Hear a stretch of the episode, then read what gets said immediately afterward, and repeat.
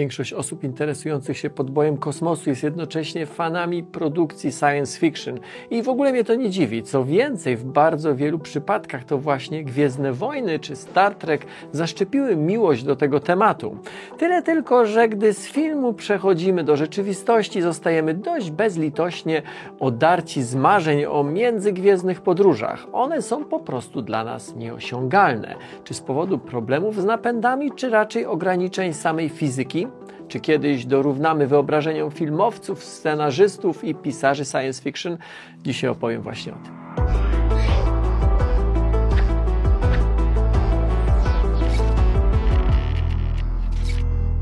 Skoro mówimy już o fantastycznych technologiach, przypomnę Wam o mojej najnowszej książce Jak działa kosmos. To jest książka dla dzieci, przepięknie ilustrowana. Jeżeli nie macie pomysłu albo macie kosmiczny pomysł na to, żeby sprezentować młodemu człowiekowi zafascynowanemu albo jeszcze nie zafascynowanemu kosmosem jakiś dobry prezent z okazji Dnia Dziecka albo końca roku szkolnego, polecam Wam na stronie Nauka to Lubię książkę Jak działa kosmos. Na dziś granicą tego, co zdołaliśmy osiągnąć w lotach załogowych, jest orbita Ziemi, no i okolice Księżyca. Poza nasz układ słoneczny dotarły wyłącznie bezzałogowe sondy naukowe i to też nie jakoś dużo. Twórcy filmów fabularnych, aby umożliwić widzom takie albo jeszcze dalsze podróże muszą posiłkować się wyobraźnią, choć trzeba przyznać, że czasem wspierani są na przykład przez fizyków, teoretyków czy inżynierów. Zajmiemy się więc na początek napędami najbardziej efektywnymi, efektownymi, a na pewno efekciarskimi. Napędami robiącymi coś, czego w rzeczywistości być może nigdy nie osiągniemy. All right, stand by.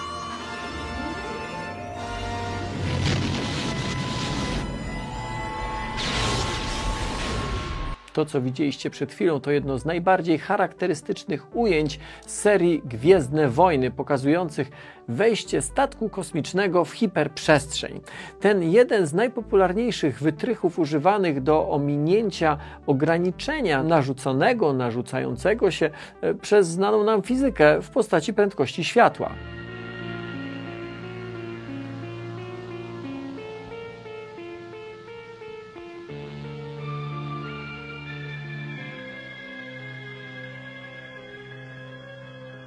Wyjaśnijmy najpierw, o co z tą prędkością w ogóle chodzi.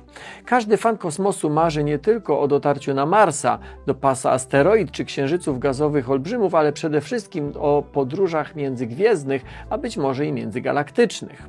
Dopiero one mogą umożliwić nam zetknięcie się z przedstawicielami innych wysoko rozwiniętych cywilizacji.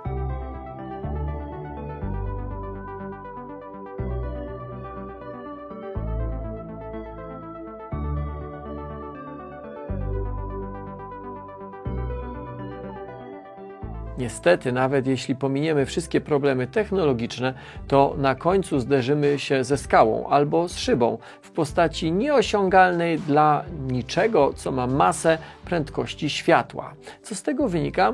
Zacznijmy od podróży międzygalaktycznych.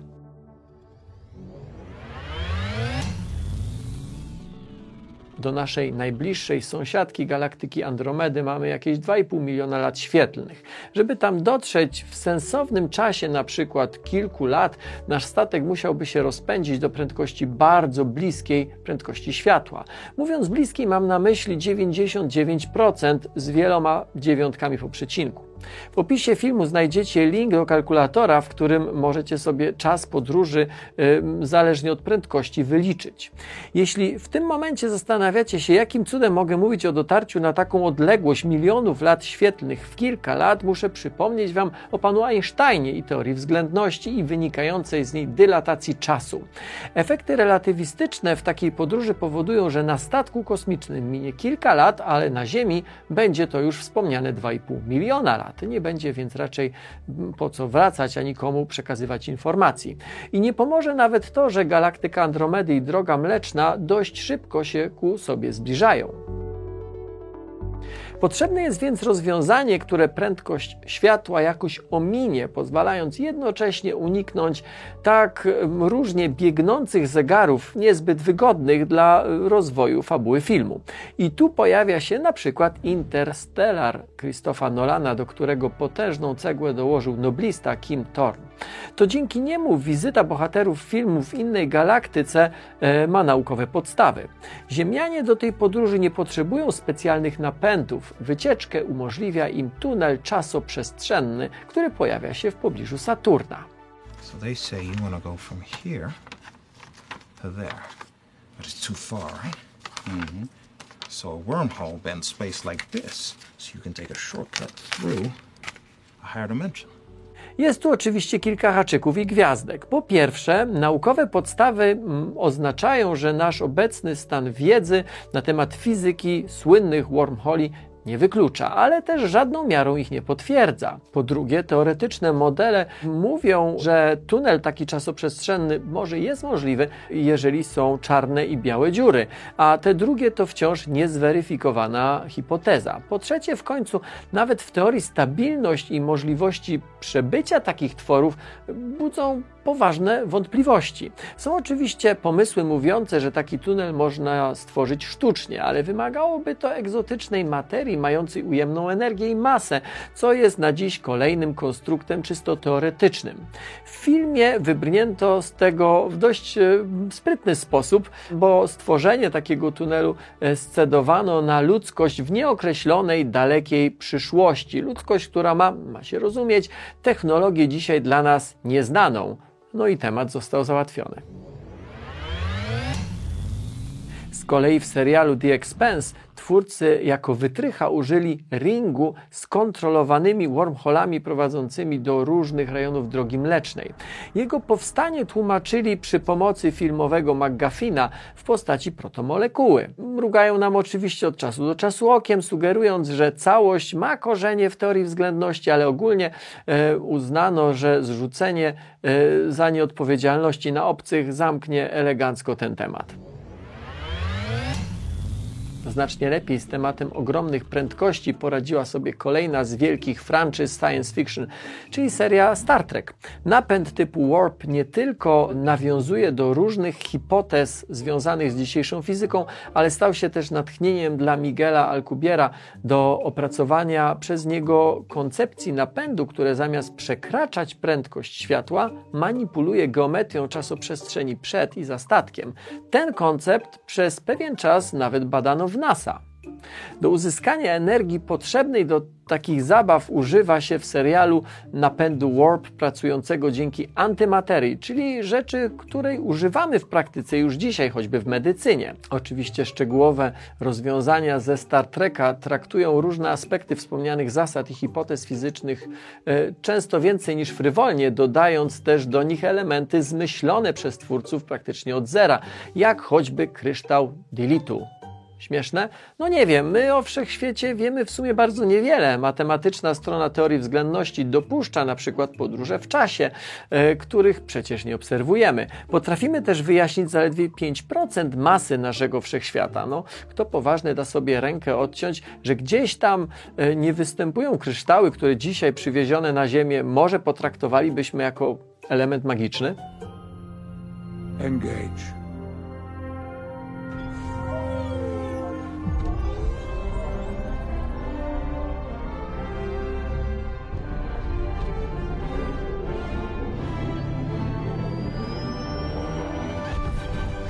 Chciałbym Wam jeszcze opowiedzieć o napędzie statku Serenity. Jego napęd służący do podróży międzyplanetarnych wykorzystał detonację ładunku termojądrowego na tyłach statku. Siła eksplozji odpycha statek i nadaje mu odpowiednią prędkość, no i gotowe. Dziwne? No nad podobnym pomysłem pracowano na Ziemi już w latach 50. Co więcej, nasze plany były pod pewnymi względami nawet bardziej zaawansowane. Serenity wykorzystywała jedną eksplozję termojądrową, podczas gdy projekt Orion, Dedeus czy Longshot miał być napędzany w ten sposób impulsowo. Ogromne prędkości miały zapewniać całe serię małych wybuchów. Na jakiego rzędu osiągi liczono? Szacowano, że Orion, w którym za statkiem miano detonować klasyczne bomby nuklearne, mógłby osiągnąć około 10% prędkości światła. W projekcie Orion rozpoczęto nawet fizyczne testy różnych elementów potrzebnych do jego realizacji, choć oczywiście do zabaw z bombami nie wiedziano w ogóle jak się zabrać. Mimo tego do dziś wielu uważa, że taki atomowy Orion był możliwy do zbudowania już za pomocą technologii z lat 60. i 70. poprzedniego wieku i tylko wchodzący wtedy w życie układ o zakazie testów broni nuklearnej nas e, tej technologii pozbawił. To jest chyba ocena zbyt optymistyczna i nie biorąca pod uwagę kwestii materiałoznawczych, ekonomicznych czy środowiskowych. Trzeba jednak przyznać, że twórcy serialu, statku e, napędu Serenity poszli w całkiem dobrym kierunku. Serenity i silniki detonacyjne wcale nie tak bardzo są fiction, przynajmniej jeżeli chodzi o zasadę działania. Kolejnym napędem, który warto omówić w części bardziej zbliżającej się do słówka science niż fiction, będzie napęd Epsteina z serialu The Expense.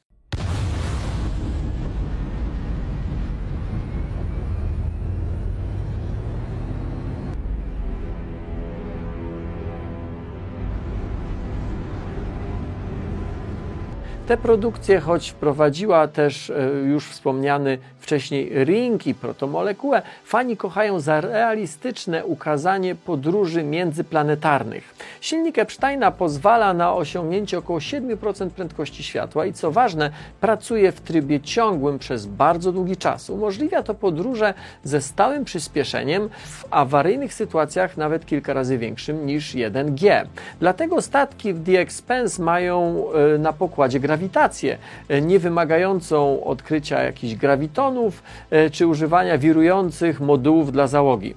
Podróż wygląda tak, że najpierw przyspiesza przez połowę trasy, a następnie odwraca statek i przez resztę hamuje. Zasada działania silnika opiera się na wywołaniu przy pomocy laserów fuzji jądrowej, a ciąg jest kształtowany i kierunkowany przy pomocy silnego pola elektromagnetycznego. I co ciekawe, Obydwie niezbędne technologie są już dzisiaj e, rozwijane. Elektromagnesy i pole magnetyczne jest używane przykład do wytwarzania ciągów w silnikach jonowych. Budujemy też coraz lepsze elektromagnesy nadprzewodzące. Z kolei o fuzji laserowej było ostatnio bardzo głośno, ponieważ w testach prowadzonych przez National Ignition Facility w Stanach Zjednoczonych udało się uzyskać przy jej pomocy więcej energii niż użyto do jej wywołania tak jakby. Zrobiłem o tym film, który możecie zobaczyć na YouTubie, Nauka to lubię. Nie ma się co czarować, choć nad tymi technologiami pracujemy od dekad i notujemy coraz większe sukcesy, wciąż bardzo daleko nam do stworzenia choćby prototypowego silnika tego typu. Wyzwania związane choćby z zarządzaniem ciepłem odpadowym takiego napędu są jedną z kilku rzeczy, które wciąż nas totalnie przerastają. Co więcej, nawet jeśli nam się uda to przeskoczyć, przekroczyć. Rzeczywiste silniki nie będą tak wydajne jak w serialu, a statki nim napędzane nie będą tak zwarte i eleganckie. Fuzja jest efektywna i efektowna, ale nawet ta helowo-deuterowa emituje promieniowanie rentgenowskie i neutrony, których pole magnetyczne nie jest w stanie kontrolować. Choćby z tego względu rzeczywista Rosinante przypomina długie rusztowanie, wyraźnie separując tą część napędową od części, w której mieszka załoga.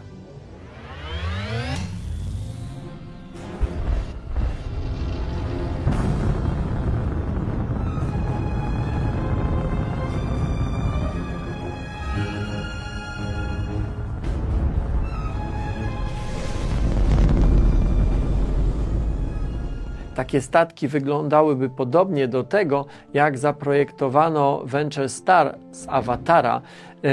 A skoro już o awatarze mowa, to znaczy, że na tapetę wjeżdża antymateria i żagle słoneczne, a właściwie żagle fotonowe.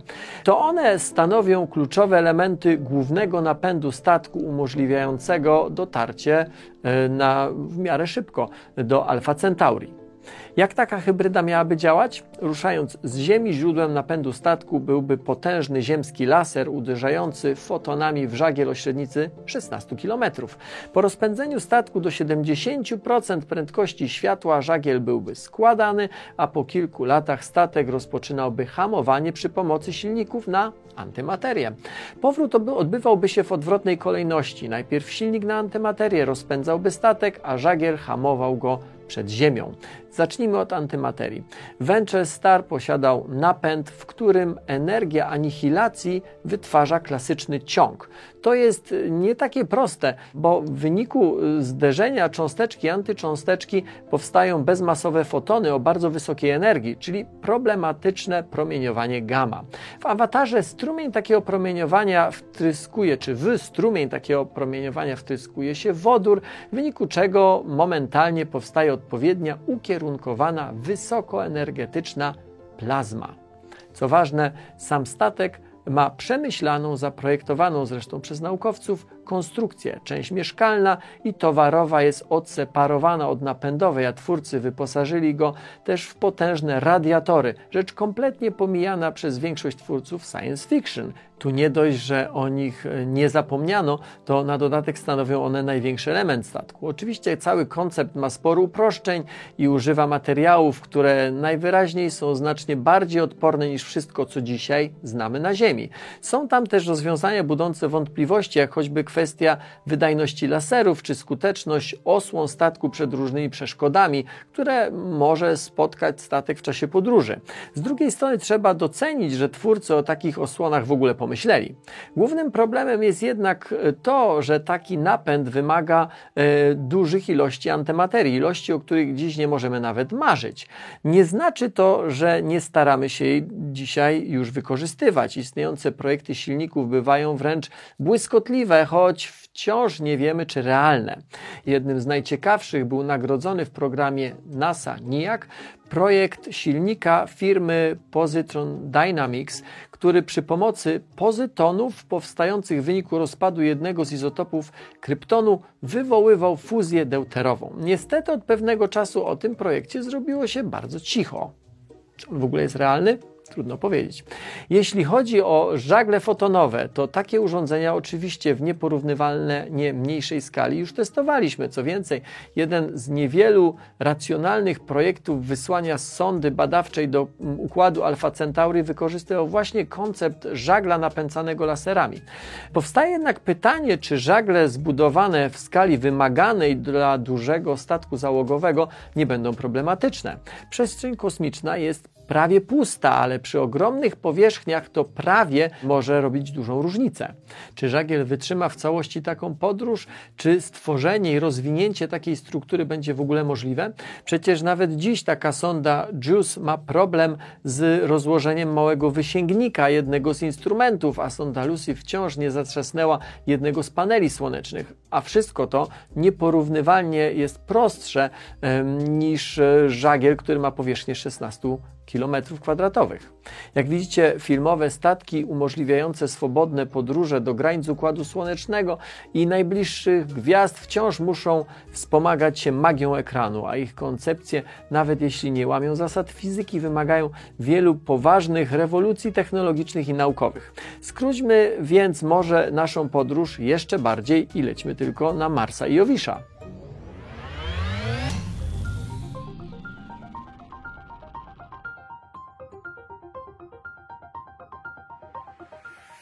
Napędy, które zobaczymy w produkcjach science fiction e, dziejących się w niedalekiej przyszłości, a czasem nawet w alternatywnej przeszłości, są wciąż bardziej zaawansowane od tego, czym dzisiaj realnie dysponujemy. Niemniej większość proponowanych tam rozwiązań jest już w naszym bezpośrednim zasięgu. Powiem więcej, gdyby nie drastyczne cięcia budżetu NASA z końcówki XX wieku, zapewne część z nich już od dekady byśmy używali. Zarówno napędy Discovery One z Odysei Kosmicznej 2001, jak i statki z trzeciego sezonu serialu For All Mankind używają termicznych silników nuklearnych, nad którymi prace rozpoczęły się e, ponad 60 lat temu.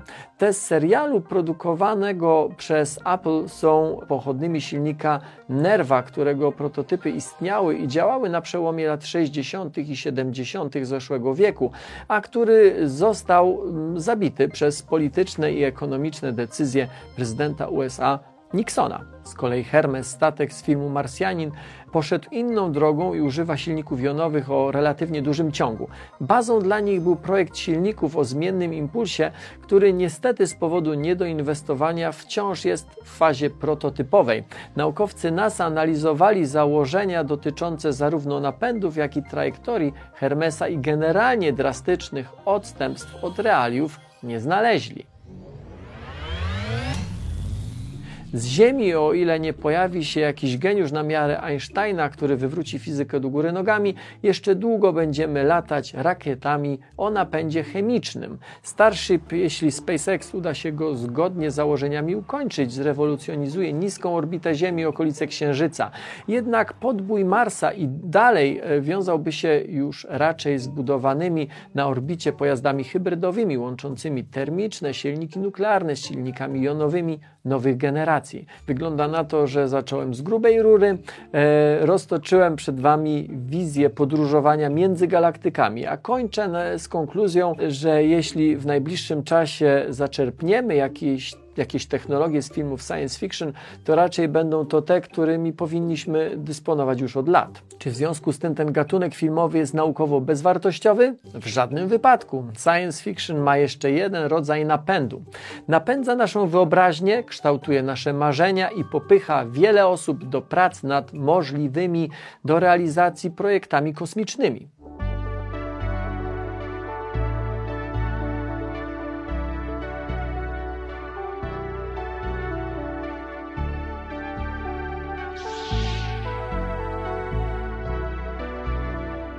Ludzie wychowani na Odysei Kosmicznej e, wysłali prymitywną, bo prymitywną, ale pierwszą prywatną rakietę w kosmos. Ludzie wychowani na Gwiezdnych Wojnach i Star Treku zrobili pierwsze odzyskiwane rakiety. W firmach New Space roi się od nazw nawiązujących do klasyki tego gatunku. NASA i ESA świętują Dzień Gwiezdnych Wojen, a po ISS latał sobie Darth Vader. Science fiction, nawet jeśli czasami bardzo brutalnie obchodzi się z fizyką, ma ogromny wkład i potencjał edukacyjny. A jeśli ktoś dzięki tym filmom zakocha się w kosmosie, to sobie te wszystkie nieścisłości błędy później wyprostuje, zresztą jest bardzo efektywnym sposobem nauki o tych nie zawsze prostych rzeczach.